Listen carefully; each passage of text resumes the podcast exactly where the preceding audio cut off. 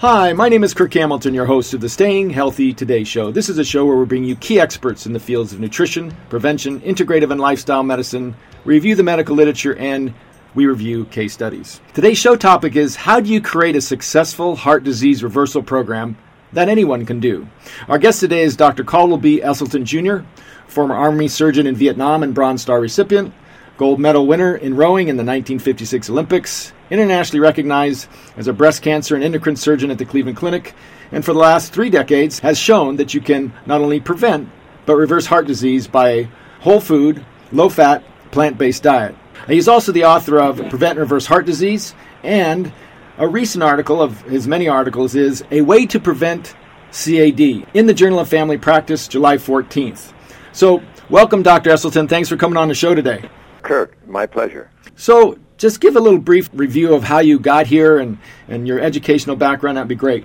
I did my undergraduate work at Yale and my medical school at Western Reserve University School of Medicine in Cleveland. And I took my uh, internship and most of my residency at the Cleveland Clinic except for a six-month period at St. George's Hospital in uh, London, England. And then after I finished the training, I went for two years in the Army. First year at Fort Bragg, second year as a combat surgeon in Vietnam. Then uh, I was asked to join the staff at the Cleveland Clinic.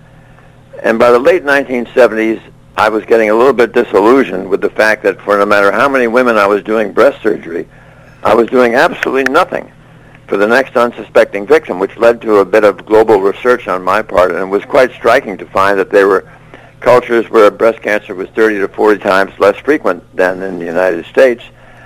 And, uh, and for instance, if you looked at rural Japan in the 1950s, breast cancer was very infrequently identified. And yet as soon as Japanese women would migrate to the United States, by the second and third generation, they now had the same rate of breast cancer as their Caucasian counterpart. But perhaps even more compelling was uh, cancer of the prostate in the entire nation of Japan in 1958. How many autopsy-proven deaths were there from cancer of the prostate? In the entire nation, 18. By 1978, 20 years later, they were up to 137, which still pales in comparison with the 28,000 who will die this year in this country. But somewhere along the line, I just felt there was more bang for the buck if we could look at the leading killer of women and men in Western civilization because it was quite striking in this global review that there were multiple cultures where cardiovascular disease was virtually non-existent. And these were cultures that were thriving basically on uh, whole food plant-based nutrition without oil, such as the Okinawans, uh, the, the Papua Highlanders, the rural Chinese, Central Africa, and the Tarahumara Indians in northern Mexico. So with that in mind, I uh, asked our Department of Cardiology to send me about 24 patients who were seriously ill with coronary disease, and uh, that's and I wanted to see if I could have them eat whole food, plant-based nutrition. So the aha moment for you was was when the study of go- research around the world that well, the aha moment was certainly the fact that here was this here was this disease about which Europe and the United States had built a health a billion dollar healthcare industry around cardiovascular disease which is virtually non-existent in over half of the planet. And so it was uh, pretty provocative and pretty exciting to think about maybe we could get these patients who were so sick with heart disease to simply eat like these cultures where the disease was non-existent. Was there any other professionals or researchers that influenced you to look at this kind of approach?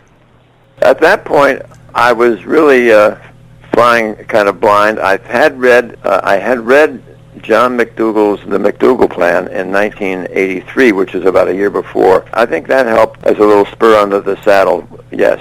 So, taking that you took this group of patients, this small group of patients. What? How did you get them started? How did you say we're going to go jump on this kind well, of diet? that was my. Uh, I was quite. Yeah, that's an excellent point. I was really uh, concerned that the rock upon which this study would be most likely to flounder would be lack of patient compliance in this uh, first uh, small group, and uh, therefore uh, I decided to use the same mantra for these patients, which I had been using uh, for years with my cancer patients, which I, was something I had learned from a wonderful West Coast surgeon years ago by the name of Bert Dunphy. And Bert used to say that patients with cancer are not afraid to suffer. Patients with cancer are not afraid to die.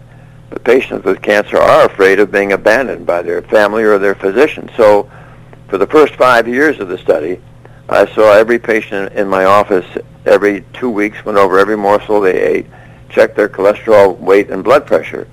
Then at the end of five years, uh, I got a little bit more courageous and I, I stretched it out to once a month.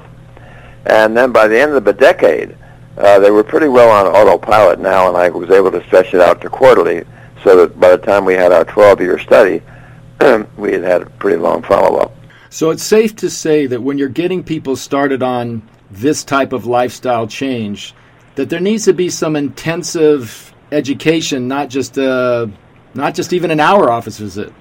Let me just uh, switch gears a little bit uh, because to tell you uh, what has happened since then. Now, after I retired from surgery, and this since the research has sort of taken wings, when we found that we could actually halt and reverse this disease, uh, I was not about to really let this go, and so I've continued. But in the situation I'm in now, as the uh, uh, working at the Cleveland Clinic Wellness Institute, since about 85% of the patients come from outside the state of Ohio, they cannot come to Cleveland for days at a time. Therefore, about 25 years ago, we devised a very powerful single-day five and a half hour intensive counseling seminar where these patients are going to learn all about what they have done to create this disease and precisely how they will be empowered as the locus of control to halt and reverse this disease.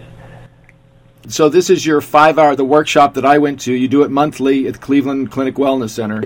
We give everybody a very hefty notebook. Well, this is key because I think in that notebook is going to be a copy of every PowerPoint that I used during the seminar. Plus, there's going to be uh, several of our scientific articles and a 44-page handout with many additional recipes that will add to the 240 in the two volumes that we provide them with. Plus, there's a marvelous hour and a quarter from a woman who's had 30 years experience acquiring and preparing plant-based foods, dealing with reading ingredients, travel in restaurants, and then everybody gets a DVD of the entire seminar that I filmed from an earlier one. So if they go home and get forgetful or rusty, they can flip this on, get themselves back up to speed. And then I think one of the most important things we do, we have always three local or regional participants who've had a previously successful experience share their story with those in attendance who are able then to say to themselves, listen, if he or she can do this, I can do this.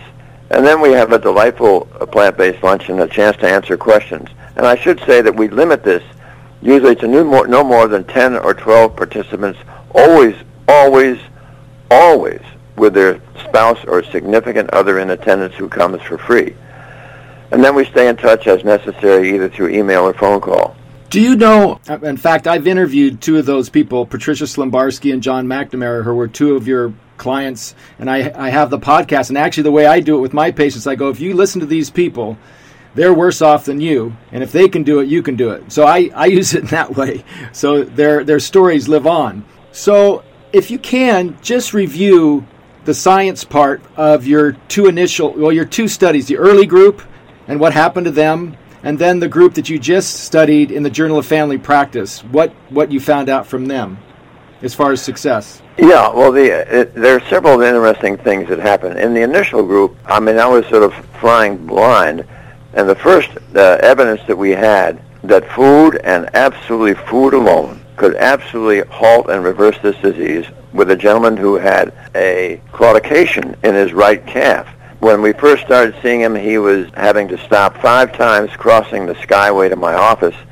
At that time, we got his pulse volume over in the vascular lab, and it was markedly diminished, as you'd expect. But I was so focused on his heart, I totally forgot about his leg. And 11 months into the program, he said, you know, Dr. Esselstyn, when I first started seeing you, I was having to stop five times crossing the Skyway. Well, in the last month, it got to be four times, and it was three, two, one, zero. So we said, well, Don, that's great, but let's get another pulse volume at the vascular lab. And lo and behold, it had doubled. So here we had, right off the bat, rock solid science that absolutely we could, with food and food alone, reverse this disease. Now you're going to say somebody will say something. Well, wait a minute. What about the statin drug? Well, I'll just share with you. This was 1986.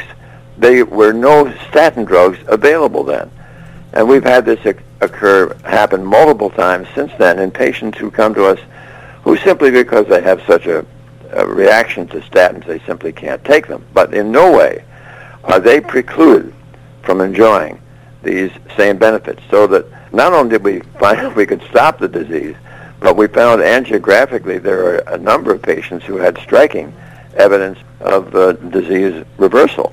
So that's what sort of inspired us to go on to this second study. So the first people, how many of those with group of 25 stayed with the program for 10, 20 years?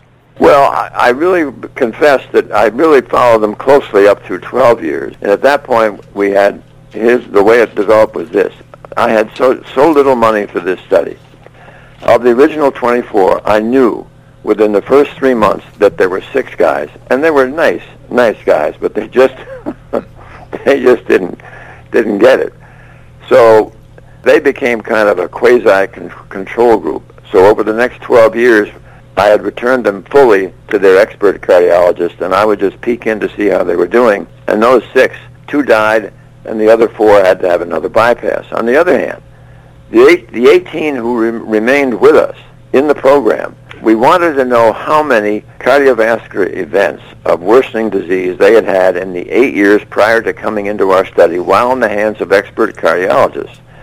And they sustained 49 cardiac events of worsening disease. However, once they came into our study, 17 of these 18 had no further cardiac events over 12 years.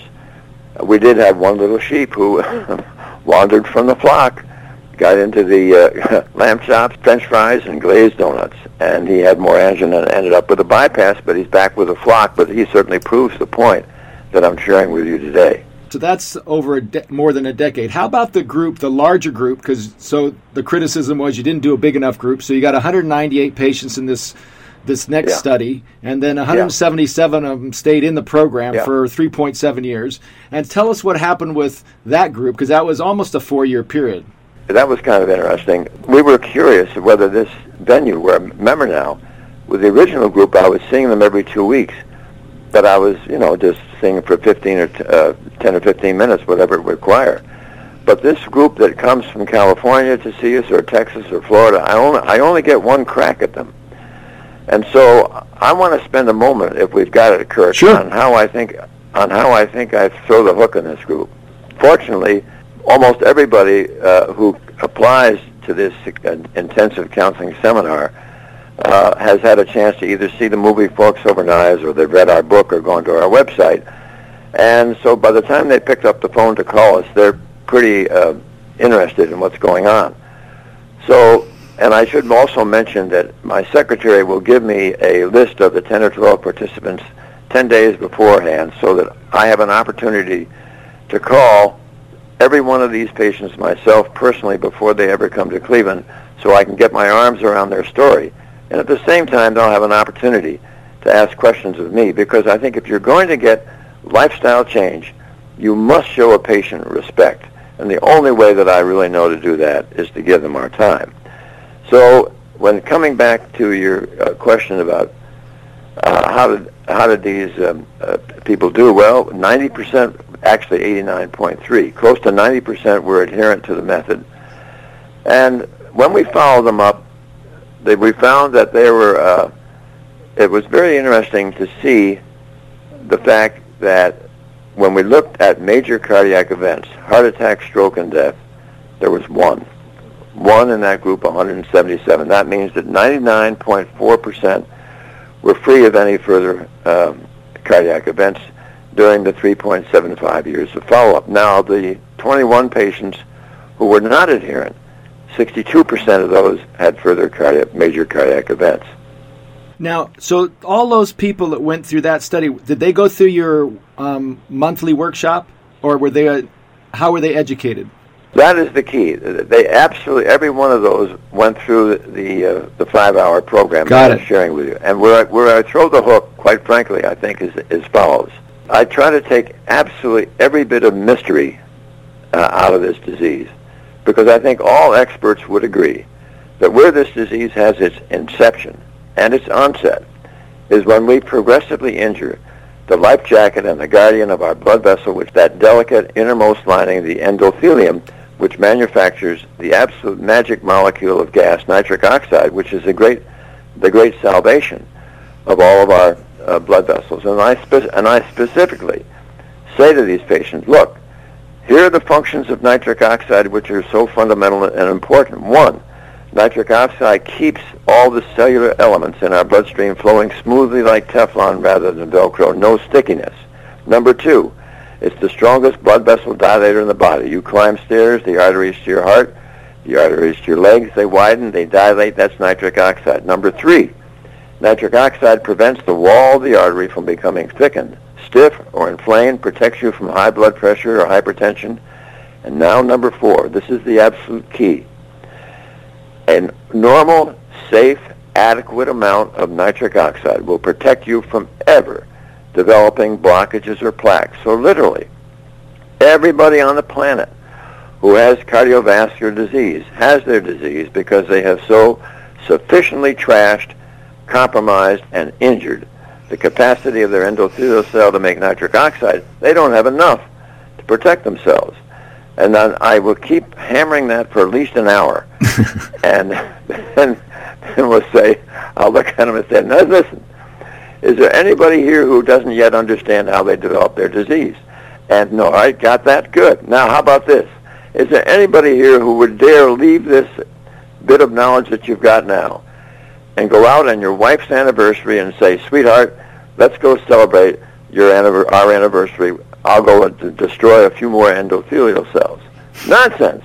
When that's, that's never going to happen. And I think when you put it in that context, the patients almost rejoice with tears because they suddenly realize that all the stents and all the drugs and all the bypasses they have are worthless because they don't treat any of the symptoms, anything but the symptoms of this disease. They don't treat the causation.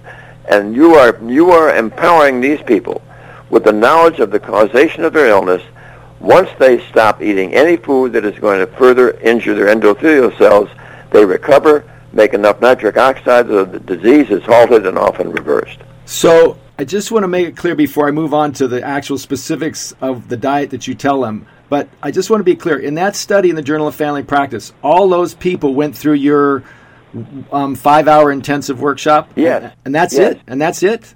I mean, that's it. Wow. Well, no, no. I I should share. There a number of them will will call. Some of them after they get right. their lipid profile will call. Some of them will call when they've had a little bit of a wrestling match with their with their physician. They just want to be sure. But some of them will call. They want to be reassured. Some will call because they want to know how to do the follow up. How do they know they're really is their disease regressing or is it improving and so forth. So yes, I've had contact with them, but they've never come back to Cleveland again. No. Wow. That's a, that's that's amazing. So how did you do the follow up to to know that they didn't have events or a reduction well, in events? I had to I, I had to it took me about a year and a half and uh, I personally called every patient, oh. and I wanted to be sure I understood whether they were still following it, whether they'd had any major cardiac events, and it was not it was not that difficult because as soon as I would say this is Dr. Esselstyn, they'd either the reaction was, "Hey, you be proud of me. Listen, I, I'm absolutely following this to a T. Although I couldn't swear that once in a great while, maybe I'm at a restaurant, maybe somebody snuck in a little oil that I didn't know about. that that I accept. On the other hand, those that said, you know, Dr. Esselstyn, I tried it for a month, but my God, that that is so difficult. It was so difficult. It was so extreme. I really I just uh, couldn't follow it, and so that's that was pretty clear. But that was a pretty small percentage, no? Yeah, it was only when you think about it, it was close to 89.3, almost 90 percent who were were adherent. That was only 10 percent who weren't. Well, then obviously, so that's a real key point of any program is that you actually delivered the message in a five-hour period. I'm not saying there's not a little extra, but you delivered the whole emphasis in that five-hour period, and people, I mean, a high percentage, 177 out of 198 or nine, stuck with it. That's that's that's remarkable to me.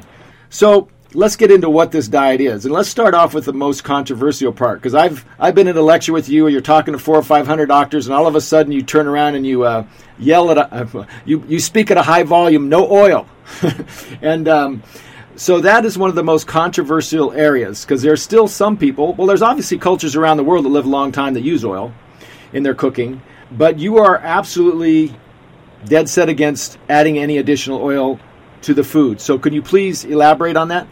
First of all, I, yes, that is that is correct. I feel very strongly about that, as does uh, my good friend Colin Campbell, Neal Barnard, and uh, Lily. So also does Hans Diehl, and I think Dean Ornish. So the reason that, that I think it's it's easy to understand why it's so down about oil. When you do, uh, as uh, Robert Vogel did, and uh, others in South America did, when you give patients olive oil and then you give them the brachial artery tourniquet test, you can see the injury that occurs promptly to the endothelium. And there have been several investigators who have done this. And also, when you think about it, the Mediterranean diet, which of course flourishes with oil, you have never seen a Mediterranean diet where you've had reversal of coronary artery disease. There's no question that the Mediterranean diet is better than the Western, typical Western diet. But that's, you know, but who wants to have a small stroke, uh, a mild heart attack, just a touch of uh, vascular dementia? In other words, I, I think that uh, I try to set the bar pretty high. And I don't apologize for the fact because we, that's the way I think we get the results. Because I think increasingly you, you will find when you study and you look at oil, look at what happens to safflower oil, look what happens to all the different oils. I mean, there was just recently what the Minnesota coronary experiment, which was a study that was done what, over 30 years ago.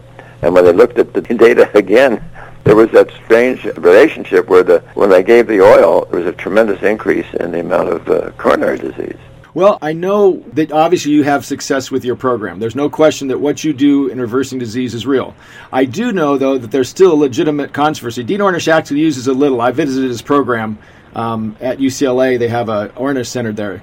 And for example, the Okinawan centenarians, they actually do add some oil to their diet. It's not a high amount, but they do. And the same with in Acciaroli Italy, which has one of the highest concentrated centenarians. I just talked to a cardiologist who went there, and, and they add some oil. So I get where you're coming from. Your diet obviously works, and obviously to reverse disease, we don't have an example of people adding oil to a diet reversing it. So I think that, but it's still a controversial area. I still, I still wonder. Let me speak to that controversy one more time, and that is, I guess, if we all agree that it's the endothelial injury that initiates this disease. Why is it that there are some of these examples you mentioned where they're able to have some olive oil? I'm sure they don't have a total absence of disease, but it's more, modest. Well, it has been shown that if indeed you happen to be in a situation where you are eating a copious amount of green leafy vegetables, that you can uh, abrogate on a brachial artery tourniquet test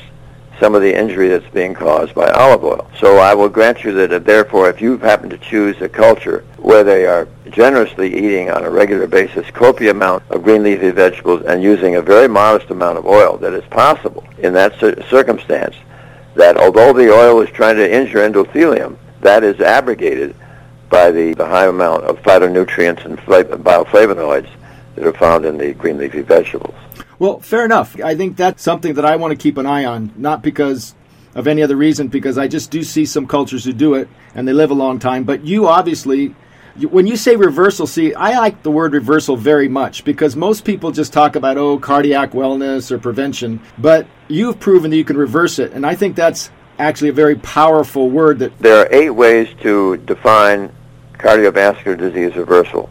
One is the angiogram. Two is the stress test. Three is a PET rubidium dipyridamole scan. Four, carotid ultrasound. Five, pulse volume.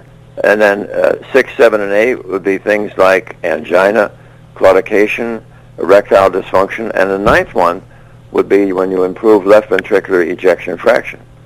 So I think that there are many ways you can document reversal. All right. Well, let's get into exact so people can know what the diet is. So it's essentially four food groups: beans or legumes, fruits, vegetables, and whole grains. Correct? Well, uh, first of all, I want to define what I eliminate because uh, the foods that I eliminate are the foods that I feel have been documented as injuring the endothelium. I'm an, I guess you would have to call me an endothelial type guy.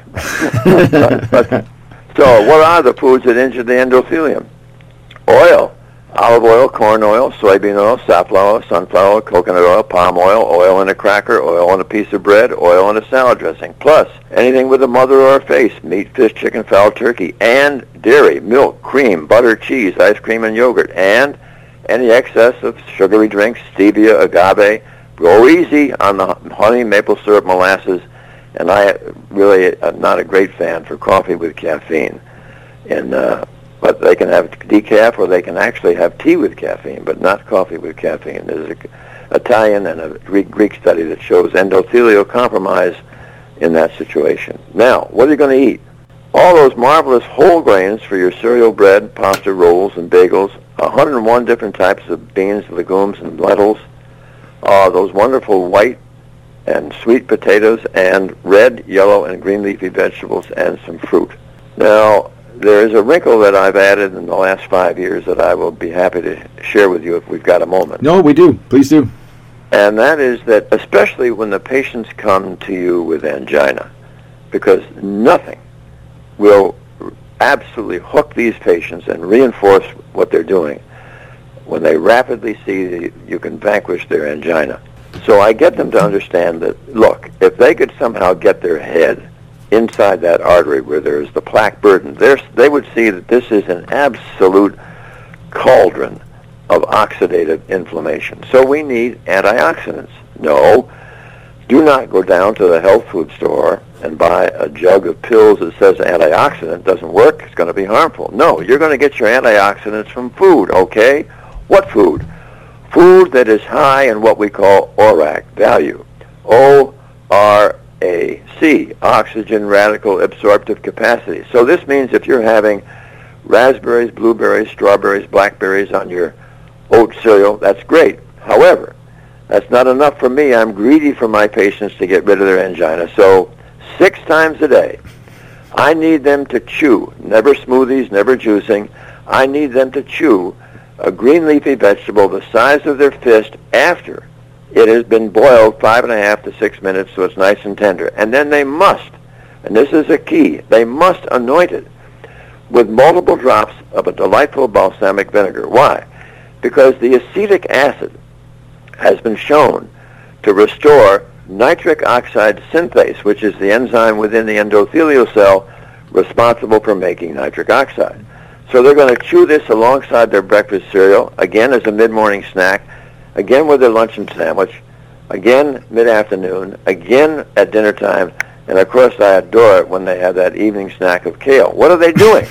All day long, they are basking and they are bathing that oxidative cauldron of inflammation with nature's most powerful antioxidants and literally in days you can see their their angina begin to diminish and often disappear. And there you've got them absolutely hooked. well, I, I've actually told that story to patients. I don't have quite the um, credibility, or what I should I say the that I, have done it myself. I haven't, but I, and they start laughing, you know. But I, have said the same story. You know, take the greens. I didn't say boiling though. I actually said raw and chew them, and then put the the um, balsamic Well, you vinegar. can do the mid morning, the mid morning and the mid afternoon. You can do with uh, spinach in case you don't have a, you know handy the the equipment. Yeah.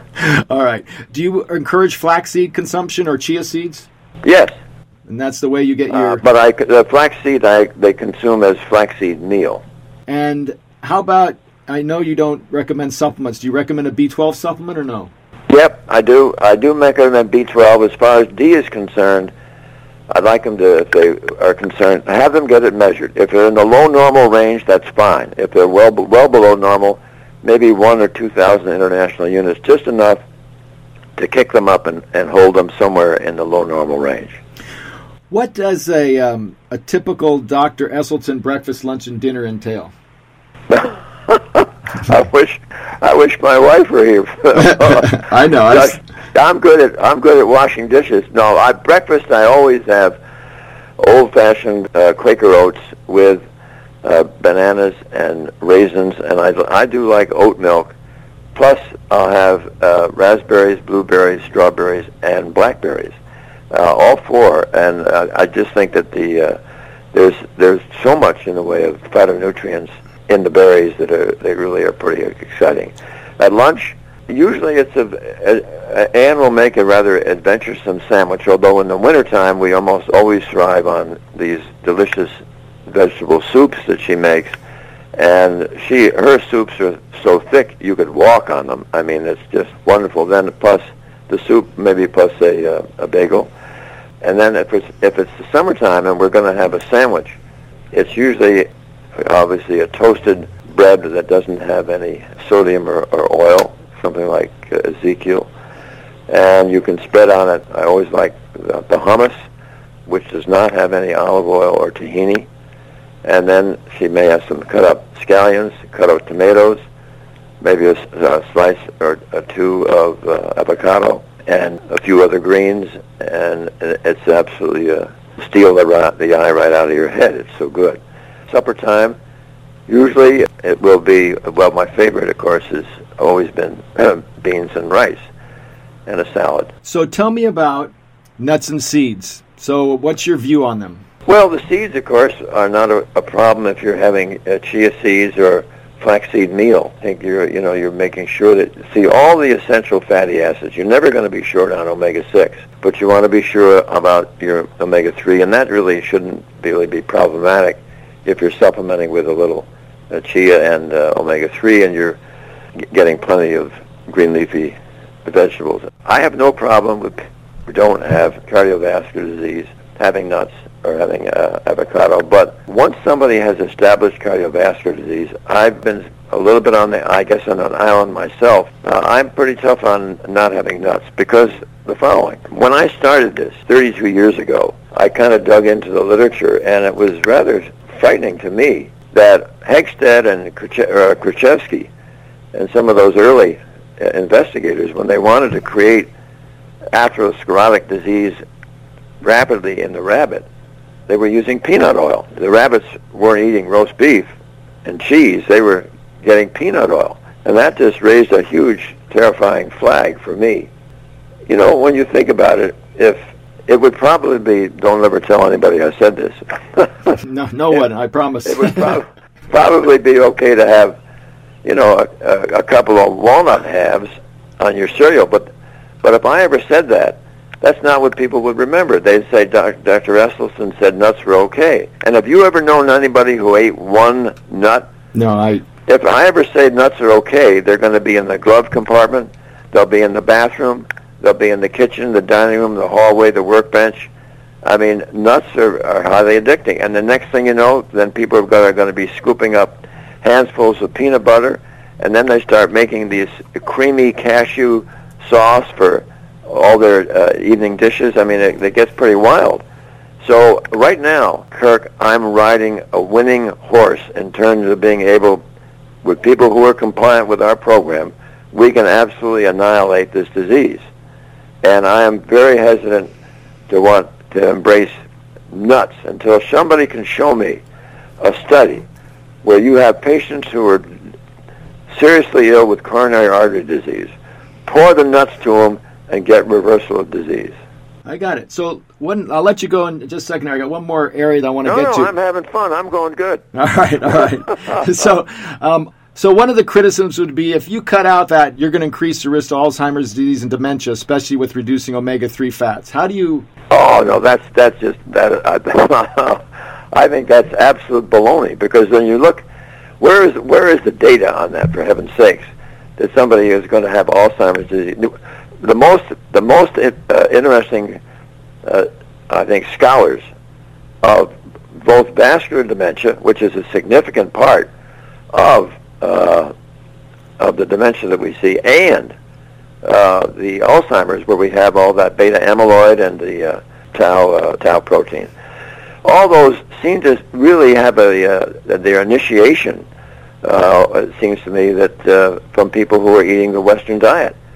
So I think, if anything, you could you could make the argument that these these people are, are as, as protected as it gets against uh, vascular dementia. For instance, if you uh, recall in 2001 at the uh, stroke meetings in Miami, Megan Leary and her team from the West Coast, they had looked at over 5,500 MRIs of the brains of Americans. And what do they see at age 50?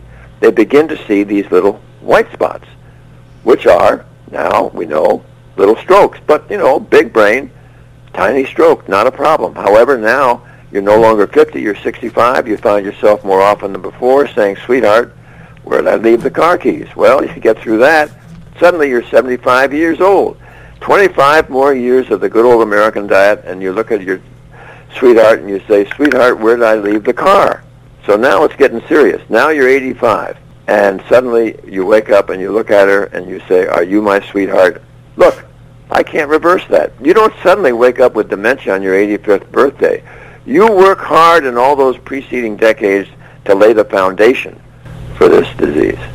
Well, I'm actually, you know, that's an area again of debate. I'm actually going to the first uh, neurologist to show you can reverse early Alzheimer's is Dale Bredesen at UCLA, and um, I'm just going to take a workshop with him. But he published an aging, and I'll send you the link to the PDF. But he actually improved uh, Alzheimer's dementia in nine out of ten patients, and six out of ten went back to work. But he also includes the the famed a little bit of medium chain triglycerides, which is a coconut oil.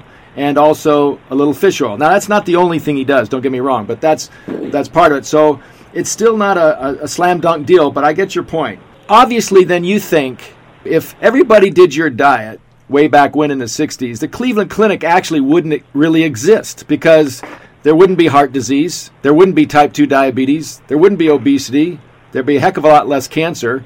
So if everybody does your your diet, we uh, turn medicine upside down, correct?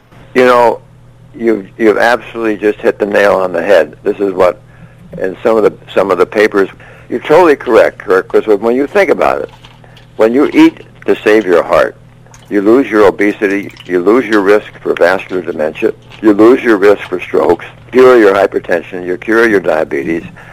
The same thing happens if they have ulcerative colitis or Crohn's disease or rheumatoid arthritis or lupus or even multiple sclerosis, and as well as allergies, asthma, GERD, and renal disease. So really, it's we've never ever has medicine had in its toolbox such an absolute power? And the thing that's frightening about it is it is so ridiculously simplistic, and it doesn't cost money, and it's prompt, it's powerful, and it endures, and it really is going to turn medicine on its ear if it's done right well, nothing changes. Well, I, I shouldn't say nothing. Nothing changes with altruism only. I think that there's going to have to be an economic drive somewhere. or I don't. I mean, I think of that and uh, and science. When you were the keynote speaker at the cardiovascular nutrition conference, one of the things that impressed me is there was three or four cardiologists who were incorporating this program, your program, are pretty similar. Dr. Baxter Montgomery from Houston, Texas, uh, Dr. Kahn from Detroit, and Dr. Ostfeld um, from Montefiore uh, Medical College in the Bronx. And then Kim Williams, the president elect for the American College of Cardiology, spoke, and he's a, a plant based guy. So you're making a, a pretty big impact into traditional areas. Well, it's fun. It's it's fun. I think the bottom line for all of us is to see if we can't have people, as they grow more senior, they don't have to look forward to these crippling chronic illness at all. All they they can just maybe go a little bit slower, but they can live out well into their uh, to what we have, what we call rectangularization of life's curve. You don't slowly lose your health as you peter out. You have excellent health right up until the time uh, that you're about to wrap it up. Speaking of wrap it up, we'll wrap it up. But what are you doing now to spread the word besides your workshop? I know you're doing things with Rip, your son, and your wife. Tell us what you're doing to spread the word. Well, I still seem to be doing a, a fair amount of, of traveling, and I think that we'll try to write uh, another book. And I'm pretty capable of saying yes to people who want to interview like you do. and, and, so I think that's the uh, the foundation is to try to really get the science out. And the, the thing that would, to me, be so exciting would be two things. One, if we could get the CIA, the Culinary Institute of America, where all where all these uh, great chefs are bred and born instead of giving them these Olympic gold medallions for making these menus that contain foods that are going to absolutely destroy our endothelium, have these guys who are cooks understand exactly how important whole food plant-based nutrition is. And since they are the ultimate masters of blending, uh, presentation, and taste, that they can make menus that would just just steal the eye right out of your head, and I'll get these people to be able to make this at home, so people would know that they're giving up one pile of delicious food that's destroying them for another pile of delicious food that is going to be enhancing their health. And then the other thing that is absolutely critical for this to happen,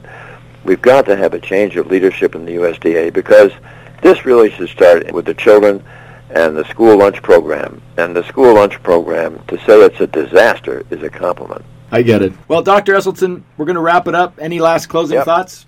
No, I want to I want to hear how your uh, interviews go with the uh, with a fellow who's reversing Alzheimer's disease. I look forward to your to your presentations. Thanks, Kirk. All right. Thanks, Dr. Esselstyn. And I'd like to thank Yeah. you, the audience, for listening to this edition of the Staying Healthy Today show. And you can go to stayinghealthytoday.com and listen to it. It'll be up on iTunes, and there'll be links to Dr. Esselstyn's work. And again, thank you for listening, and I'll talk to you soon.